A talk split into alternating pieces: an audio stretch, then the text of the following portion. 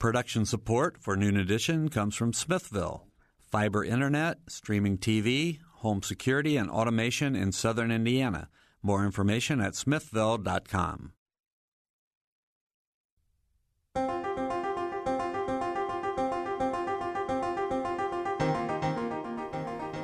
From the Milton Metz Studio in the Radio TV building at Indiana University, welcome to Noon Edition. I'm Bob Zaltzberg, editor of the Herald Times, along with co-host Joe Wren from WFIU and WTIU.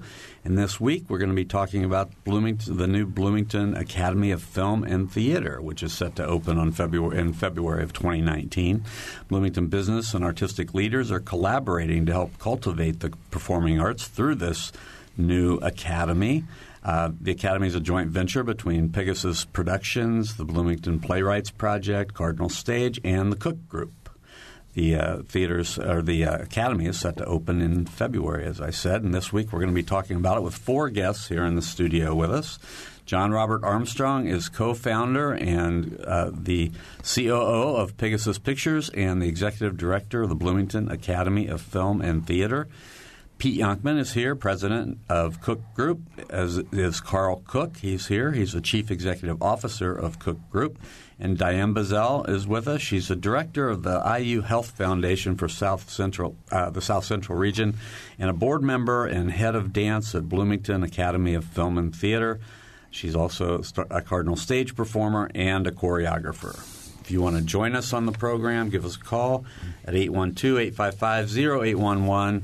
Or 1-877-285-9348. You can also send us questions to news@indianapublicmedia.org, and you can follow us on Twitter at Noon Edition. It's great to have all of you in here in the studio. Thanks for having us. Quite a group of people in here today. Mm-hmm. Joe, it's always good to be with you, too. Thank you. Thanks for having me.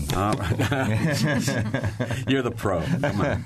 John, I wanted to start with you as the executive director of the Bloomington Academy of Film and Theater. So give us an overview. What is it? What are you hoping to do? Well, the Academy will be a comprehensive training institution for all disciplines in performing arts, ranging from acting, musical theater, dance, voice, filmmaking, acting for camera, kind of everything across the board. Mm-hmm. Classes are going to be tailored toward people of all ages and all levels of experience, so that young people or adults who are aspiring professionals or young people who want to go off to college or go into the industry to study can get high-level training to prepare them for a real career in the arts. But then also community members who have a passion for the arts or might like to perform at BPP or Cardinal or get more involved with Pegasus and our feature films can kind of cut their teeth a little bit with acting classes and filmmaking and, you know, get involved more in the community and find their passion as well. Before we go any further, I want to ask you about Pegasus, because mm-hmm. that's also I don't think we've done a program on it, but it's something that's that'll be next week. Yeah, new and we're going to have all of you back. So new and sort of unusual thing for Bloomington. Yeah, like certainly.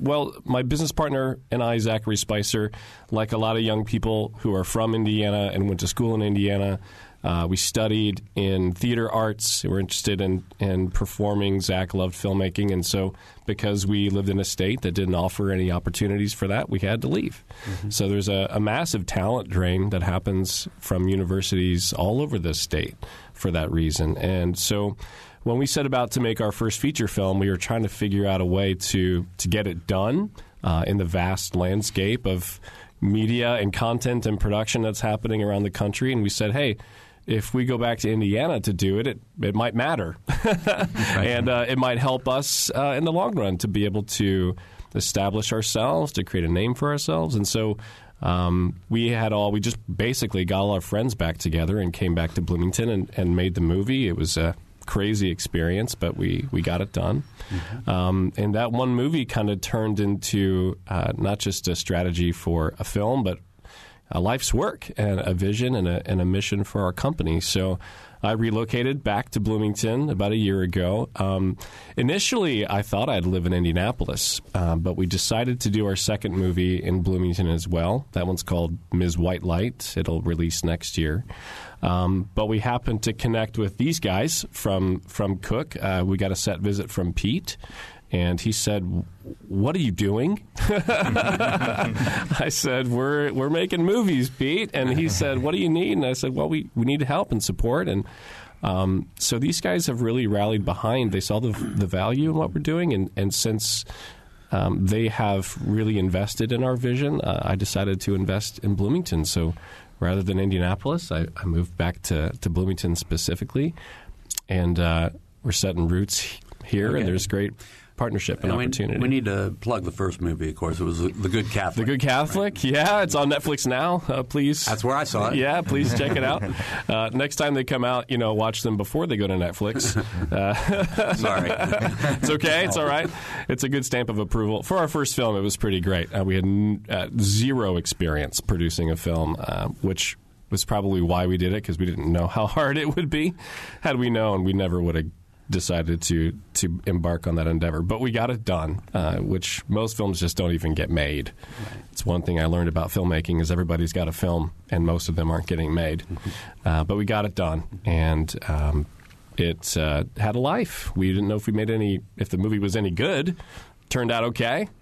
Did well in festivals and got national and international distribution, and then Netflix picked it up. So, yeah, we were pretty excited. So, Diane, you've been involved in the arts in Bloomington for quite a while. So what's your role going to be with the Academy? Well, besides being a board member for the Academy, I'll also be the head of dance. So we're working on a strategy to have musical theater, dance, tap, some jazz, possibly some ballet. And as John said, from young age all the way to adults. I have found that there's been a lack of dance classes for adults in this community that don't necessarily want to be ballet dancers, but they want to be on stage.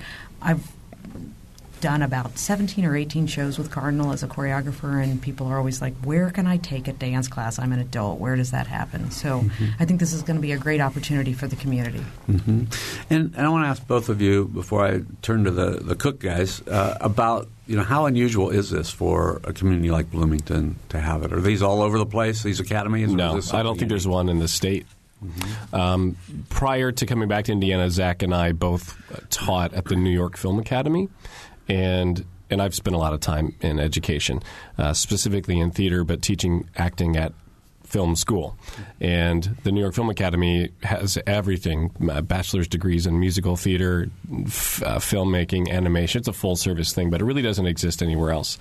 So this is just it's a really, really unique thing. And I want to emphasize specifically that it's just an opportunity to connect a lot of dots. There's a lot of great work happening in Bloomington already, and we just kind of came in at a specific, had added something new, and were able to connect people that were already doing great work to create an academy that's really just an assimilation of a lot of the great talent and artistry that's already here.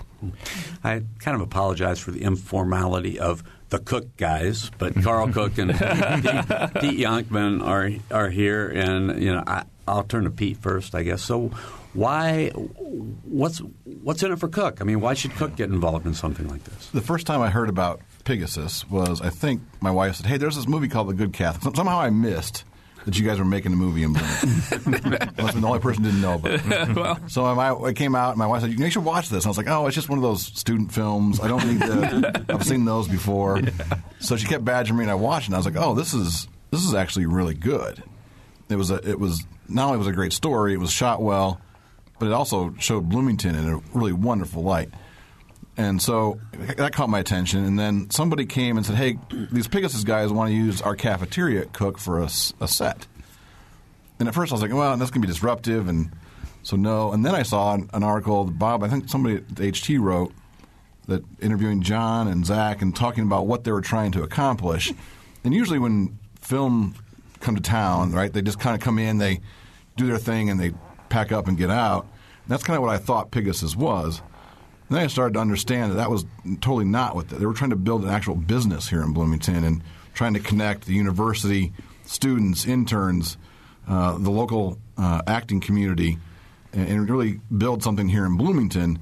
That really piqued my interest, and I think our interest at Cook, because when you have something like that in town, it makes the town much more interesting. And like you said, there aren't very communities that have what Pegasus brings with the Institute, Cardinal, BPP. You put those things together, that makes Bloomington really unique. And just from a purely from a Cook perspective, anything that makes Bloomington cooler is great for us, right? It helps us attract people, helps us keep our employees here happy, and gives us something to do. So we were really pretty excited about what they're trying to build. Mm-hmm. And Carl, so you've been involved with Cook for a long time, since you were born, pretty much. Unavoidably so, yes. But besides that, I mean, Cook has had kind of a long history of supporting the arts in one way or another in town. Well, yeah, you know, there's Star of Indiana, of course, was a group that a lot of people remember. We've sponsored at various times Cardinal, a little bit with the playwrights, almost any arts thing here in town we've had at least a little bit of a connection with over the years, the School of Music. And I think from my standpoint, it's a little bit personal because my younger daughter, Eleanor, expressed an interest in acting. You know, how do you get on TV? And you try to explain that, you know. And you know, my wife, Marcy, was looking around for places where she could take classes or learn more about it. And there was absolutely nothing here for that, especially TV or film-related. And a little bit of stage, you know, Cardinal Stages, things like that. And so they were having to take little weekend trips to places like Chicago and New York and so on, even to get a little bit of exposure to what's involved. And to have something like this right in town, I think is going to be fantastic. So, I also want to maybe just jump in there. And so Cook has been supporting, obviously, through all those things Carl has talked about, but also the Grand Street Inn. I want to just say thank you to the team at the Grand Street, and maybe, John, you could talk a little bit about that. But they have quietly been supporting the arts in Bloomington for a long time by providing rooms when we have the availability to the acting community here in town, allows some of these shows to bring in performers and have a place to stay right downtown. And you know, John, I think you've stayed there probably quite a few times. Yeah, I lived there for most of part of the year until I set down roots. They have an Armstrong room somewhere. Yeah. I have my favorite room. I'm in there right now, actually.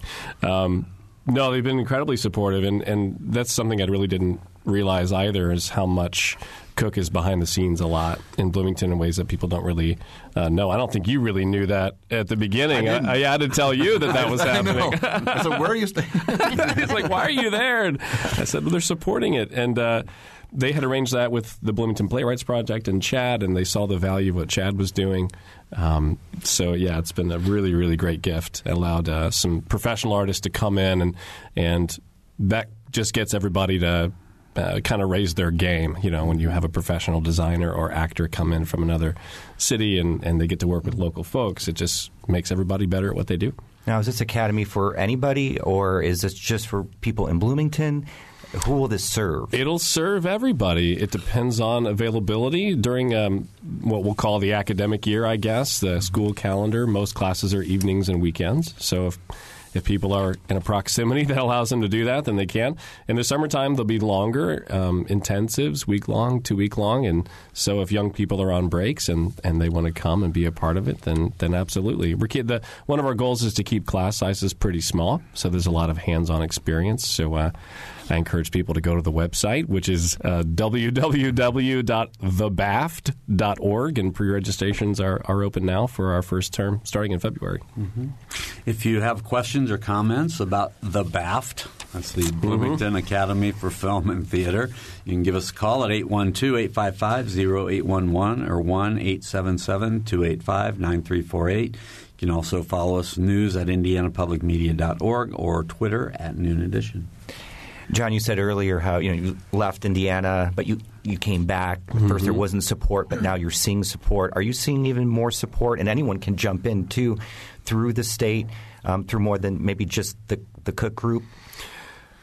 Or is that still a challenge? There's a learning curve. There are a lot of people that are interested in seeing this happen. The tourism statewide and in Indianapolis have started their own film offices. So there's Film Indiana out of the state tourism office and Film Indy out of Indianapolis, and they're working to put forward some favorable tax legislation to support more filmmaking. A lot of film companies avoid Indiana for that reason. They can get nice benefits in other states. Again, we saw that as an opportunity, so we did it anyway. So there is support and enthusiasm around it, but there's a learning curve. I mean, I think one of the, going to school a little bit on some of the issues that Pegasus has been facing, I think Indiana has been reluctant to create tax incentive for movies because they're afraid the coasts are going to fly in, film their movie here, get the tax benefit, and hightail it out. And I think what John has been trying to show is that what they're trying to build is something completely different. They're trying to build the infrastructure, the talent base, the people right here in the state. So any way we can get that message out that what they're doing is different, and that really needs to be it's just like any other job, right? They're trying to keep talent here in Indiana, help solve the brain drain, and keep people interested in what we're doing here in Indiana. Mm-hmm. Mm-hmm. I think we had a program on this about the film in Indiana a year or two ago. David Anspaugh was on the program. I can't remember who else. I think they talked about Georgia as... Yeah, Georgia, Atlanta is Hollywood East. Right. A lot of people don't really understand how that works, but if we would have made our movie in Bloomington, Illinois, we apply for a tax incentive, they will, after you spend the funds, literally write you a check for a third of your budget back to you as a rebate. And Georgia has seen billions of dollars in statewide revenue from the investment that they've made. It comes back tenfold in sales tax and employee taxes, and then the tangential effects in the area of business. It just creates a big boom. Just like, the state made a big push for the Super Bowl. It's kind of the same thing. They built an airport and a convention center to get the Super Bowl because you see a huge economic impact from that. And hopefully it's residual. It lasts a long time. It's the same philosophy with filmmaking. The issue that the state sees is, as Pete indicated, it's transient by nature, so people kind of come in and leave and kind of carpet bag. But also there's a concern that it doesn't really lead to full-time employment because everything we do is contractual. You build a business every time you make a movie. But if there's enough of that, then you build a production studio, and then films come in, and we have our goal is to grow a workforce that is working full time year round, both through our academy and for the films that we do, and hopefully we're the only game in town. Carl, I don't want to just pass over the Star of Indiana and what that brought to Bloomington, Monroe County, and the state, and actually the world ultimately, because the Star started and then BLAST came from that, right? That's right. So the Drum Corps essentially morphed into a series of Broadway shows, and they're still touring. There's a group, a BLAST group, that's going to go to Japan early next year and tour in Japan. Mm-hmm. And I just talked to Jim Mason, who's still running that today, and he's got plans for another tour of the U.S. in about 2 years. That was so it's still going. It's not part of us anymore, but it's still out there on its own and going. It was another. We have people kind of come and go in Bloomington. A lot of people will remember it, but for a lot of people that's probably brand new today. But it was with another one of those unique Bloomington things that Cook helped get started, and it grew into a Broadway show. Yeah, which nobody anticipated, obviously. But how did that happen, Carl? So what point did somebody say, you know what, did your dad or you or somebody say? Well, it happened. Star of Indiana won the World Championship of Drum Corps International in 1991. And they were one of the youngest corps to ever do that. They're the only corps in modern Drum Corps history to go to the finals their first year of existence. That's like starting a basketball program and going to the Final Four your first year. But Jim Mason was sitting there going, okay, we've won it. Now what do we do? What's a new challenge? And they decided, well, maybe we can take this on the road, repackage it as something else, and rather do competition. And, of course, that the initial thing to come out of it was something called Brass Theater with the Canadian Brass, and they toured around the U.S., and then that evolved into a Broadway show that actually started its first year over in London because of tax subsidies. Mm-hmm. And so So, John, you may not have known, but you actually have – we call ourselves Tony Award-winning producers. That's right. I'm well aware. I was an undergrad when Star of Indiana happened, and my mentor, George Penny, that's right, choreographer. I watched that whole thing unfold. I would like to stick with us, John. We'll make sure you have some success. Thank God. Yeah, I need some friends in high places. I do want to speak to this because I think it really points to a larger issue, I think, in the arts in Indiana. I should say with theater-going audiences in Indiana, which is, I live in Indiana, so all the good things happen some other place. You know, Broadway is where things really happen, or L.A. And so when Rent comes to the IU Auditorium for its 25th anniversary, they don't realize that that's a tired old show, it doesn't do anything for Bloomington, and when things from outside the state come here. What's great for Bloomington and Indiana is when new things are created here and they have a life beyond. So it's, while some people in Bloomington may not know that BLAST started here and now it's someplace else, but everybody who picks up a program for BLAST right now is going to see that it came from Indiana. And that kind of stuff is what puts us, quote-unquote, on the map. That's the power, though, too, right, of Bloomington Playwrights Project. Exactly. And what you're trying to do at the Academy. That's what makes it truly unique, is that BPP is focused on original content. Mm-hmm. And you're going to be able to provide that, along with Cardinal. The acting community and the talent community, I think, really has something to work on now. Exactly. A base to work from. Exactly. And combining Cardinal and BBP and us. So Cardinal offers the classics, things that we should continue to do, the classic works of musical theater and Shakespeare and plays that we all know and love. We got to support those. They do tomorrow's classics, which are the most recent Broadway, off-Broadway plays that people don't know but have already been validated through success, and we got to know what those tomorrow's classics are going to be. And then BPP is doing new original work. These are world premiere plays, for the most part, that live on from Bloomington, and those are the classics of the future. So if you have a chance to see Beauty and the Beast at IU Auditorium versus Beauty and the Beast at Cardinal Stage, go see it at Cardinal Stage. But it's clearly not Rent. Anybody who likes Rent. Don't see Rent, please. What people also don't understand is they say, well, why can't my area high school do a production of Rent? Well, it's because people are still buying tickets to the IU Auditorium or other versions of it, and so they won't release the rights. And so you can't do it in your high school. So please stop seeing Rent. I'm going to write an op-ed about it. This is not the direction I thought this would go to. We're going to have to take a short break. You're listening to Noon Edition. We'll be right back.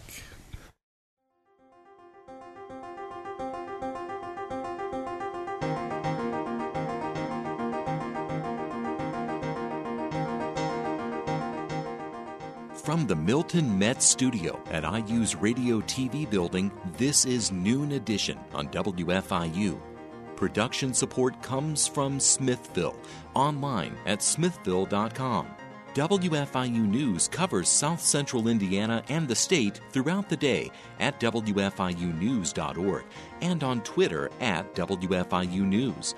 You can watch unfiltered video of breaking stories on Facebook Live, and you can get a digest of all the day's top stories delivered to your inbox each afternoon. It's a free and easy way to stay on top of the headlines, plus the in-depth audio, video, and print news stories you can't get anywhere else. Subscribe right now at WFIUnews.org.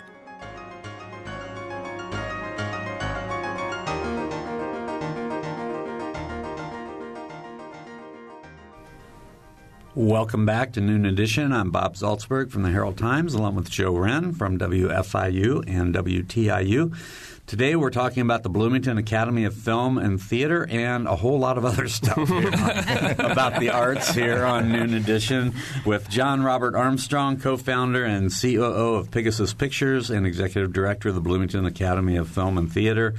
Diane Bazell, director of the IU Health Foundation for South Central Region and also a board member and head of dance at the Bloomington Academy for Film and Theater.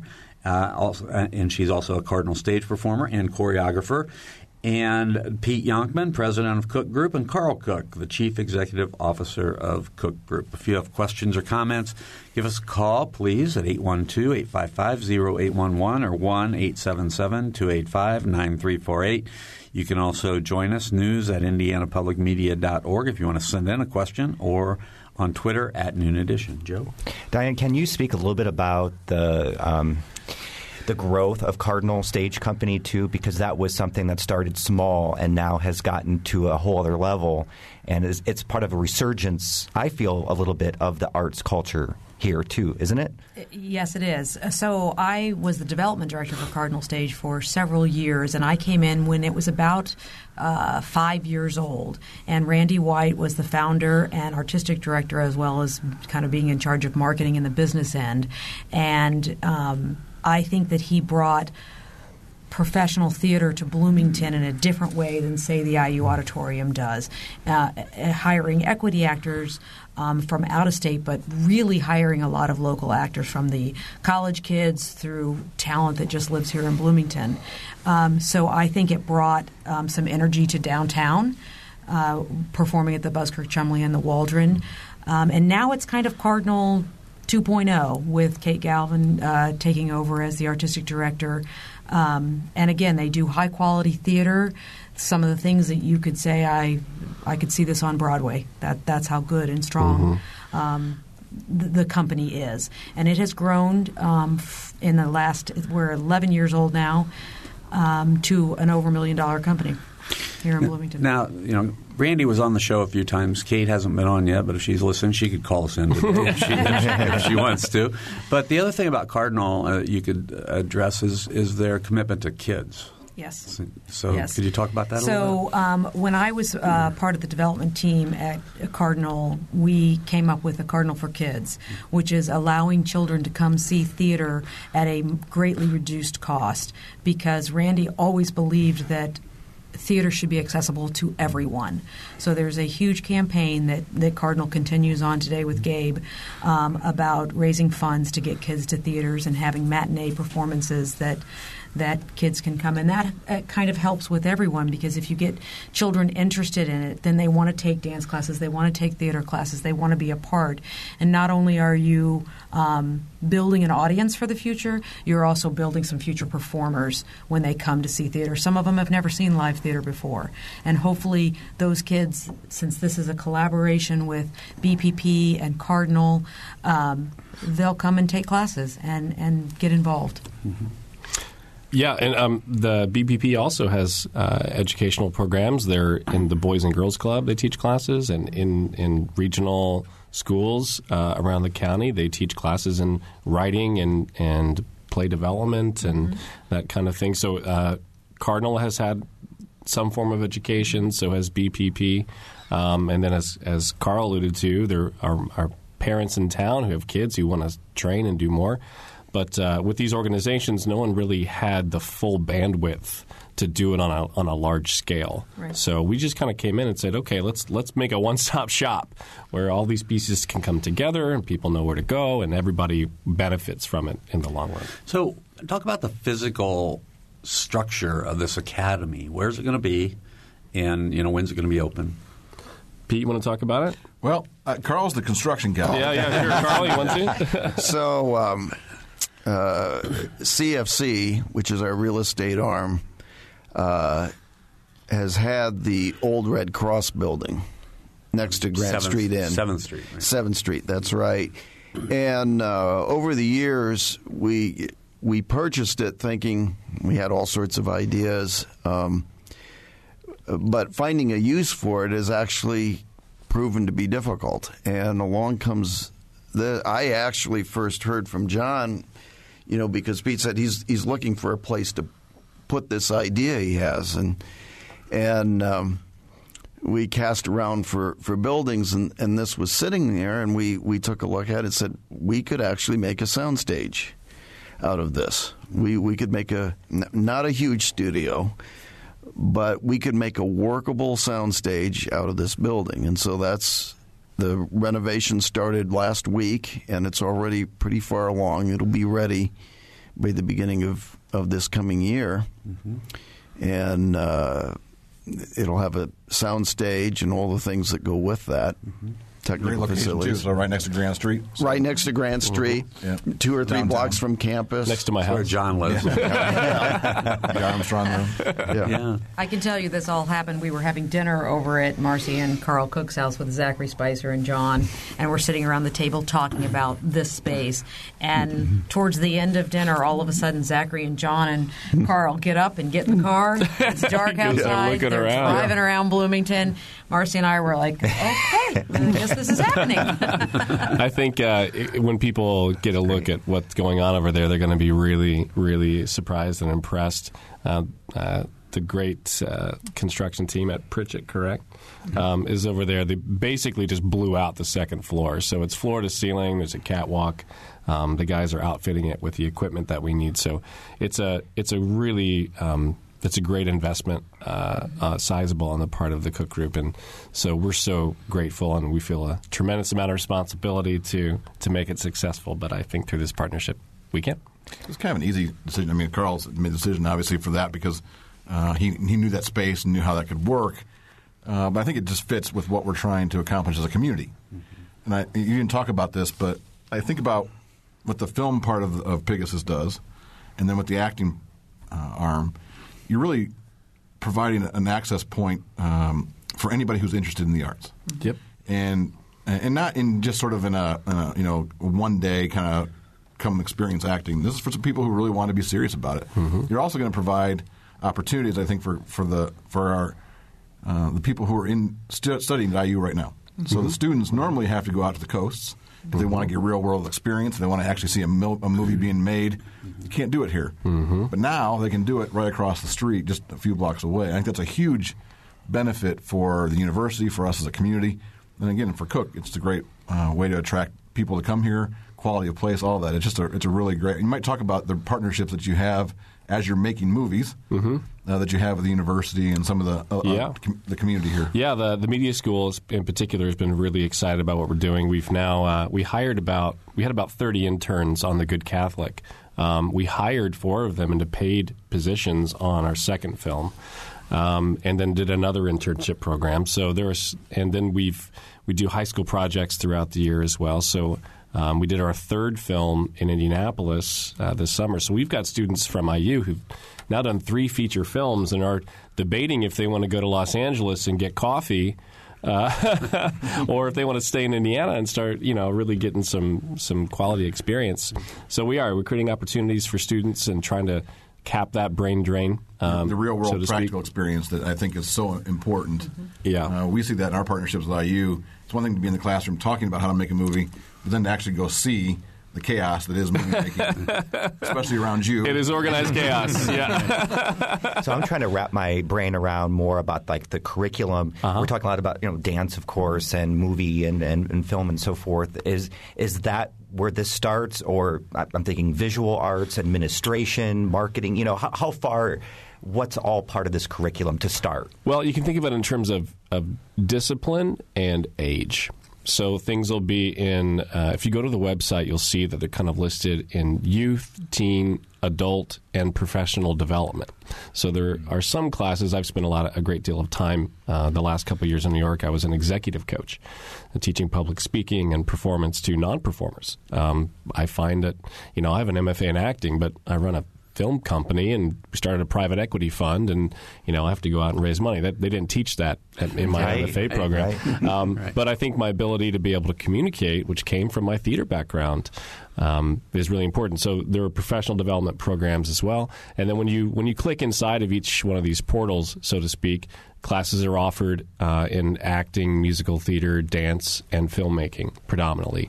But it'll be cross-disciplinary, which means, like, for example, in the first term, the screenwriters are going to work on content that the actors will practice in their acting classes, and we'll all come together at the end to do a project where the filmmakers film the scripts that were written in the academy and performed by academy students. So content will be produced from this, and then we can submit these things to festivals, and they can live on and have real hands-on practical experience in those disciplines. So they'll mix together. We also have ideas about, as we grow, doing crossing dance into film and music video, expanding the art form in different ways. You still haven't included what I want. What do you want me to talk about? So there's the curriculum of you have to teach me how to edit film. Oh, yeah, yeah. So I can put my kid on YouTube. Oh, yes, right, right. So, yeah, they're in the second 8 weeks, so people kind of know. The first 8 weeks will be February, March. There'll be a second 8 weeks, April and May, roughly, summer term, and then we do that again in the fall. In the second 8 weeks, there will be an adult filmmaking class. Adult filmmaking class? Well, a filmmaking class for adults. Oh. We call it practical photography. This is a family program, and we're live. Well, that's why I was trying to correct you. Yes, thank you, thank you. Well, who knows? You know, if it tanks, we might look for other opportunities for revenue. But yes, like I find that a lot of adults. Are buying incredible cameras for their home videos and vacation videos, and they don't know how to use them and certainly don't know how to edit the footage. So we'll have an adult geared filmmaking class, filmmaking class for adults. I'm going to go on the website and change the title of that class. So they can learn how to use these amazing cameras and edit the footage and do that as well. And then in the second 8 weeks, the films that we make in the first 8 weeks will go into a post-production class. So they'll learn how to edit that footage and put it out as well. And eventually filmmaking class for kids. So adults can learn how to, there'll be a small studio that people can rent and work with a filmmaker on an hourly basis. So, yeah, if your kid wants to be a YouTube star, we'll have a little soundstage space for them to be able to record and edit those videos as well. I'm pretty sure the children today can already do it better than their parents. Oh, my goodness. It's true. It's true. I'm going to give our numbers again one more time. If you want to join us to talk about the Bloomington Academy of Film and Theater and all these other topics that have been popping up, 812-855-0811 in Bloomington or 1-877-285-9348 outside of the Bloomington area. You can also send us questions, news@indianapublicmedia.org. You can follow us on Twitter @NoonEdition. I want to ask about this intersection of business and arts because I think that's a really important thing. The arts has I'm sure the arts can survive on its own in some areas and sometimes, but usually you really have to have some support from outside. And then, you know, Pete and Carl, I mean, you know, I guess I'll ask you the same question I kind of started with. I mean, why is this so important, do you think, for your business, Cook, and for the community that you live in? Carl? Well, I think Pete touched on it. Kind of in passing, anything that makes Bloomington more interesting, more appealing in the long run will help us, because one of the things that we fight is attracting talent to move to Bloomington and staying in Bloomington. And staying in Bloomington. And the kinds of things that enable people to want to stay are cultural things, things to do. This is not a magic bullet. I'm not expecting all our problems to be solved just because we're helping start a film company. But it's just one of the things that kind of goes into the mix that helps. Mm-hmm. And as Pete said, anything that makes Bloomington cooler is probably good for us in the long run. Yeah, businesses understand that where culture thrives, so does commerce. I mean, that's what draws people. You said quality of life. Yeah, and, you know, I think about, so Cook is a sponsor of BPP, their season this year, so we're able to provide our employees opportunities to go to the theater for free, see shows they would never have seen before. Some of them are interested in taking classes through the academy. They take their kids to Cardinal Stage. I mean, all of it just it enriches what's possible here in Bloomington. And those are the kind of things that spread word of mouth. And if people are asking, what's it like to live in Bloomington, those are the opportunities that I think make it truly unique. I don't think you get that.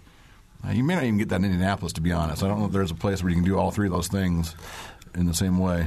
You can, but there's not a sense of community like there is here. Right. That's what I really love about Bloomington is it's large enough to have resources, but small enough that you can run into people at the coffee shop. Yeah.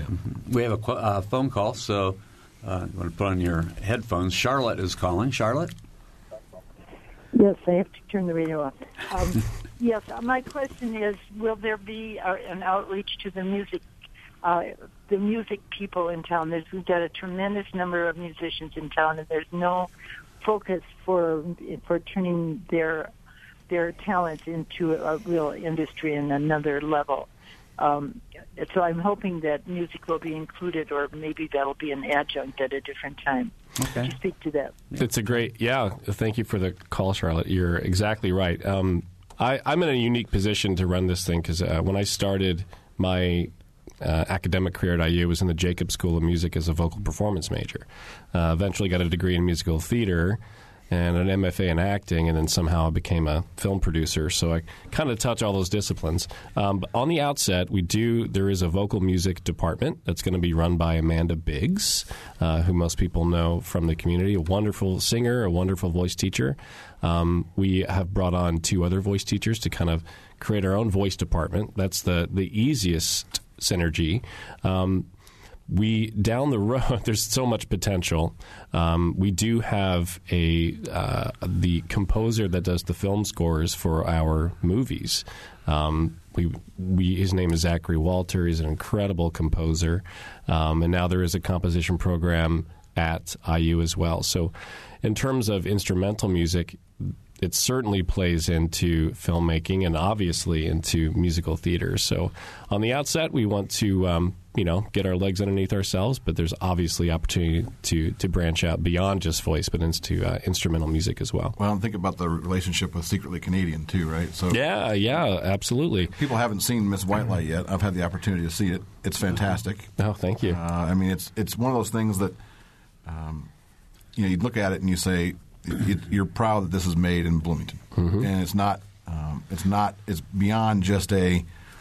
Sometimes you work really hard locally to make something, and you feel proud of it for a different reason. But this is really high quality filmmaking. Yeah, well, and talking about Charlotte's question and your mention of Secretly Canadian, Ben Swanson has been music supervisor for our film, so they kind of curate. The songs, the actual recorded songs that you hear in the film, but the score that's composed for the film was composed by Zachary Walter and performed by musicians in Bloomington. So, we do touch music. Hopefully we can include it in the Academy itself at some point. All right, Charlotte, anything else? No, that's all for now. Thanks. All right. Thanks a lot for your call. If you have questions or comments, 812-855-0811 or 1-877-285-9348. news@indianapublicmedia.org if you want to send us a question, and follow us on Twitter @NoonEdition. I was just thinking about our listeners, people outside of Bloomington, too, who are listening to this. Columbus, there was a film done in Columbus called Columbus. Mm-hmm, and mm-hmm. So can anyone speak upon just maybe that resurgence of art outside of Bloomington in Indiana, and how the Academy could also not just help Bloomington but help Indiana? Yeah, absolutely. There are films that you can't make Columbus in Columbus, Ohio. It's a different. The backdrop of that film was the beautiful architecture in Columbus. That was the reason that film was made there. I don't know how many local filmmakers were brought on to that film set. I'd be curious to know. I don't know any personally who have mentioned it. So some films do come in. They'll get made and then they'll leave, as Pete indicated. But with the accessibility of technology now, we're not filming on film anymore. It's not as expensive to make movies as it used to be, and the proliferation of streaming video and video on demand has just opened up the marketplace so that companies like ours can play in the landscape. When we opened, when The Good Catholic released on iTunes, we were on the top banner next to Wonder Woman. So, that's prime shelf space, and it matters. It matters a lot. So, it matters to Indiana, too. So, you think about just a simple statistic. In the next 10 years, we're projected to need 1 million new people to work in the jobs that are being created in Indiana alone. Our growth rate is 25,000 people over the next 10 years. We're going to have to attract a lot of people to want to come to Indiana. It's things like this that put us on the map. They create high visibility, and people want to be a part of it. So those are things we need to support, not only for Bloomington, but just for the brain drain that's going to happen in Indiana.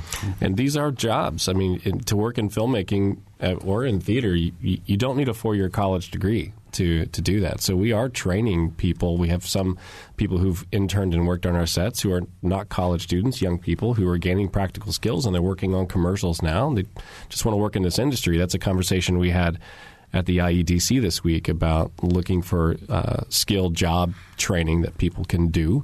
And what their concern is if a tax legislation does pass, is having the skilled workforce and infrastructure here to be able to do that. So certainly these are it's a real career. It's a real industry that people can get real practical experience at our academy and on our sets and be able to make a living doing it. Well, I think from the dance and possibly vocal experiences. I've choreographed in Bloomfield. I've choreographed down in Bedford. And for musical theater, dance, there's not really any place for these kids to go.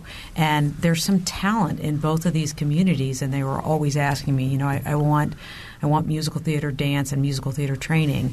Cardinal has hired a couple of people from both of those communities because I saw them in high school. They were incredible. I said, come audition. But what they're looking for is where to take classes. And so that's kind of the outreach of this academy to provide this kind of training for kids outside of Bloomington. So can you sort of project down the road a little bit? I mean, for each of you, what's success going to look like? Say in 1 year, 3 years, 5 years. What's success for this academy going to look like?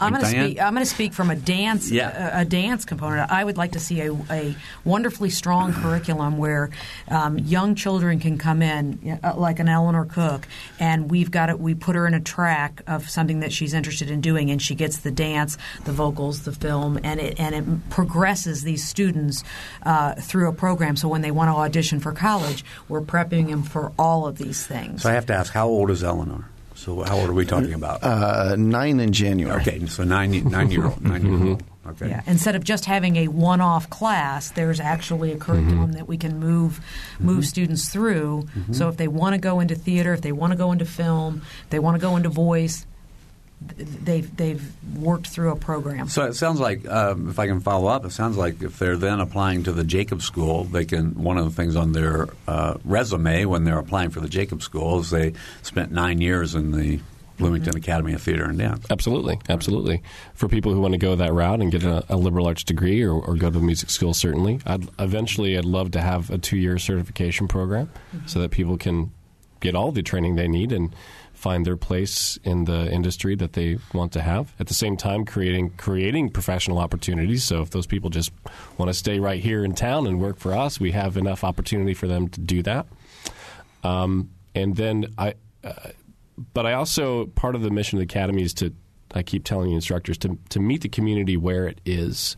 And as I alluded to earlier, the disciplines that we teach have value to everybody. I mean, everybody can improve their own quality of life by taking classes and being involved in the academy. So my big vision is just to enhance, give everybody on the website it says every story, every voice. Everybody has a story to tell, and everybody has to find a way to tell that story. Well, and we can also talk about people who it might be something they've always wanted to do. They don't necessarily want to be on stage or in a film, but they want to take a class. Oh, absolutely. They want to express themselves. Well, 2 of the classes that are being offered at the beginning, one is a Shakespeare class. It's a Shakespeare studies class. So anybody who either loves Shakespeare or is terrified of Shakespeare, that's one thing. Being from someone as a first-generation college student, struggled academically early on. Once I found theater, I started to gain my sense of confidence, and Shakespeare really opened up a lot of intellectual doors for me. So that's an area where people can say, hey, what are they saying? Why do people still do Shakespeare? Pete, you should come and take Shakespeare class. So that'll be great. There's also going to be a group voice class. So for folks who love to sing but don't necessarily want to drop the money to take private lessons, they can come and study voice in a group setting and just be a better singer in the ensemble or at their church. So many people love to sing. And then, of course, things like public speaking. And there's a class called Improv for the Office. So people who we have a great instructor, Jim Mason, who's going to teach improv for professional development as well. I'm on a tangent, but that's the idea. That's quite all right. So we have less than 3 minutes to go. But, wow. Carl and Pete, so what's success look like for you guys? Carl? I think if if this becomes self-sustaining, yeah, at a certain level, and of course it's got a for-profit side that's going to make movies, mm-hmm. and a not-for-profit side that's going to do education. And I think if both of those grow and establish themselves to where they're mutually self-supporting, then I think that's going to be a huge success. Okay. Pete. So I was thinking about Diane was talking that a really important definition of success would be whether or not. She's taught Carl and I to dance. By that. That's my challenge. Let's keep things in the realm of the possible. What Carl said is great. If this can become self-sustaining, it can grow and reach its full potential, and then they kind of feed each other, right? So the not-for-profit side feeds the film side and mm-hmm. vice versa. Yeah, the space will be available for rent as well, the equipment as well. So I've already talked to local filmmakers and the university who want to get access to some of this equipment because some of the cameras we'll have just aren't even available in Indiana. So, yeah, to speak to your point, I mean, absolutely. Yeah, so if at the end of this 3 years, if we start, you know, the movies continue to be high-quality movies and people in the community are saying, man, I'm getting some great opportunities here to be in films, to have access to teachers. And, you know, if our employees come back and say, we love living here because my kids are in Cardinal and they got an opportunity to be in an original play at BPP. And then they're studying with John and with Diane. I think that's a great thing for all of us. Mm-hmm. Okay. So, John, last thing. Your website if people want to know more, and how do people enroll in these classes? www.thebaft.org, and enrollment is online. It's pre-registration is free just to reserve your spot. We'll confirm things in January. There'll be an open house the third week of January for folks to come and see the facility. Okay. We are out of time. I want to thank you all. It went very fast today. I want to thank John Robert Armstrong, Pete Youngman, Diane Bazell, and Carl Cook. For Patrick McGurr, our producer, engineer Mike Pashkash, Joe Wren, and myself, Bob Salzberg, thanks for listening. Thank you, guys. Thanks.